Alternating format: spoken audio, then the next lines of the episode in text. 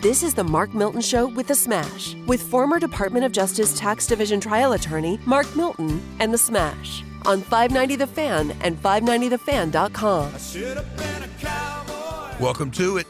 It's the Mark Milton Show. Smash with you right here. Mark Milton is the St. Louis tax lawyer. And I tell you what, you go to STLtaxlawyer.com, STLtaxlawyer.com.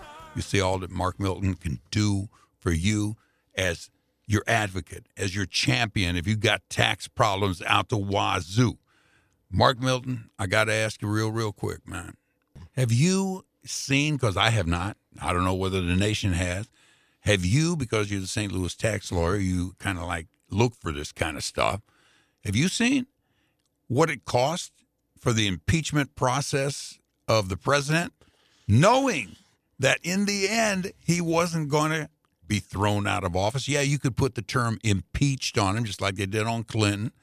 Uh, but nobody was thrown out of office. He wasn't thrown out of office. What was thrown out was a lot of taxpayer money out the door because if those guys, Nancy Pelosi, Chuck Schumer, would have put their money into it, trial might have taken a day.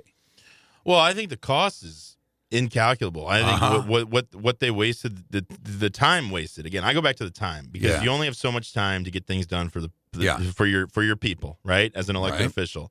And why weren't they working on infrastructure? I mean, we've all Mhm. seen the you know crumbling roads, bridges, our airports are a disgrace, Yeah. you know, things like that. And and you've got a president, I mean, who frankly is not very conservative when it comes to spending. He's Yeah. willing to to spend government money on big projects. He's Right a builder. He wants to build things. And so when you think about infrastructure, I mean, you had 3 months that could have been used trying to work out bipartisan legislation to build roads, build Yeah. bridges, build, you know, increase funding for the CDC, increase, you know, funding for the NIH, National Institute of Health.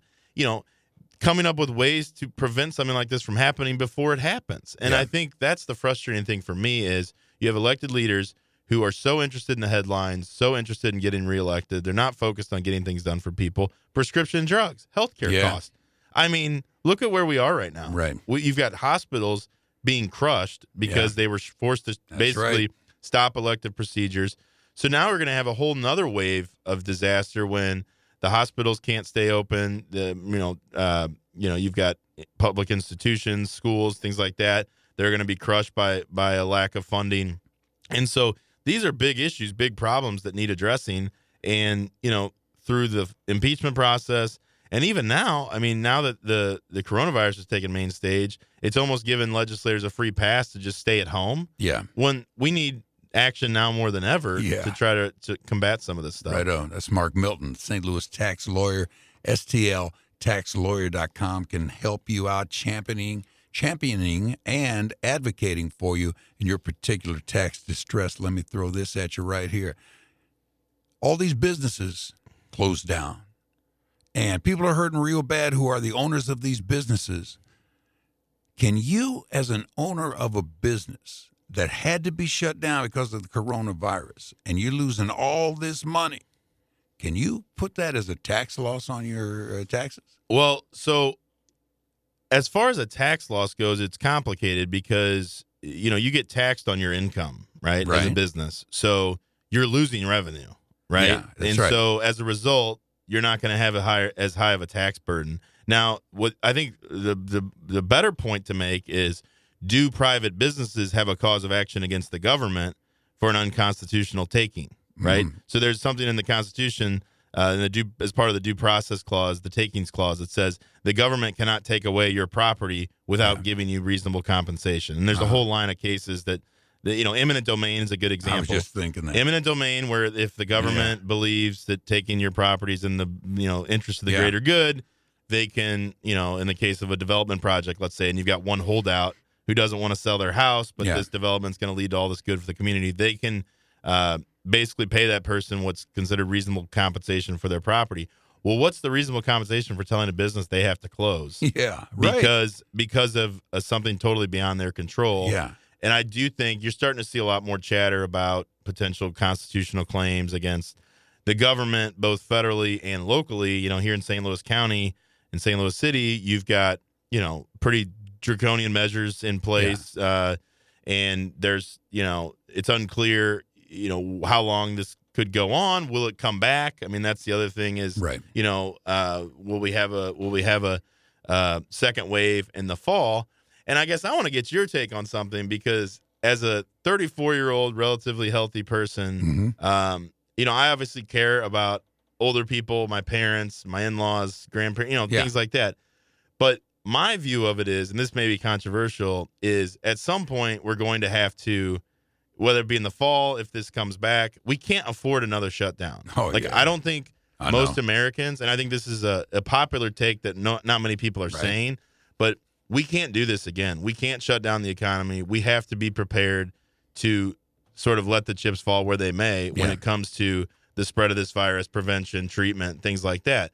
As an older person, how do you feel about that? How do you feel about that approach of sort of letting the chips fall where they may, knowing that you're a person who is older and may be more susceptible to the more harmful effects of this virus? Well, you know, it's one thing to be susceptible to the harmful effects of, of the virus. What I don't want to be susceptible. How'd you say it? Susceptible? Thank you. uh, I don't want to be susceptible to some doctor, just because I'm sick, deciding, well, you know, we're just going to let old Uncle Smash die. Why? Because he really ain't got a chance, because this virus is too heavy on him.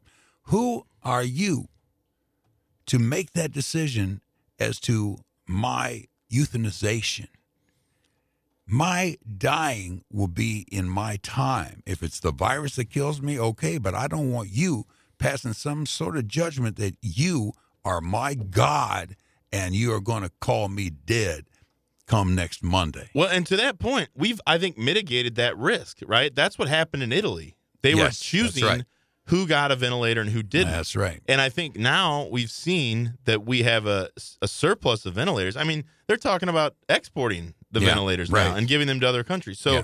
it seems to me that the initial, you know, slow the spread, the, the whole push to slow the spread, to mitigate all those things was designed to avoid the situation you're talking about Uh-huh. where we're having to choose who gets a ventilator and Yeah. who doesn't, who gets a hospital bed and who doesn't. Right. And as this thing has played out, it's been shown that okay, slowing the spread worked, but the plan was never to stop all economic activity, all you know, going out until the virus is eliminated. That was never the idea. The idea was to slow the spread as to not overwhelm the hospital system. Yeah. And it seems to me as though we've accomplished that, and now we've got to go forward and we continue to continue to manufacture the um, the ventilators, continue to work on treatments. Yeah. But we have to at some point say we're going back to you know we're we're committing to going back to business as usual, even if the virus comes back.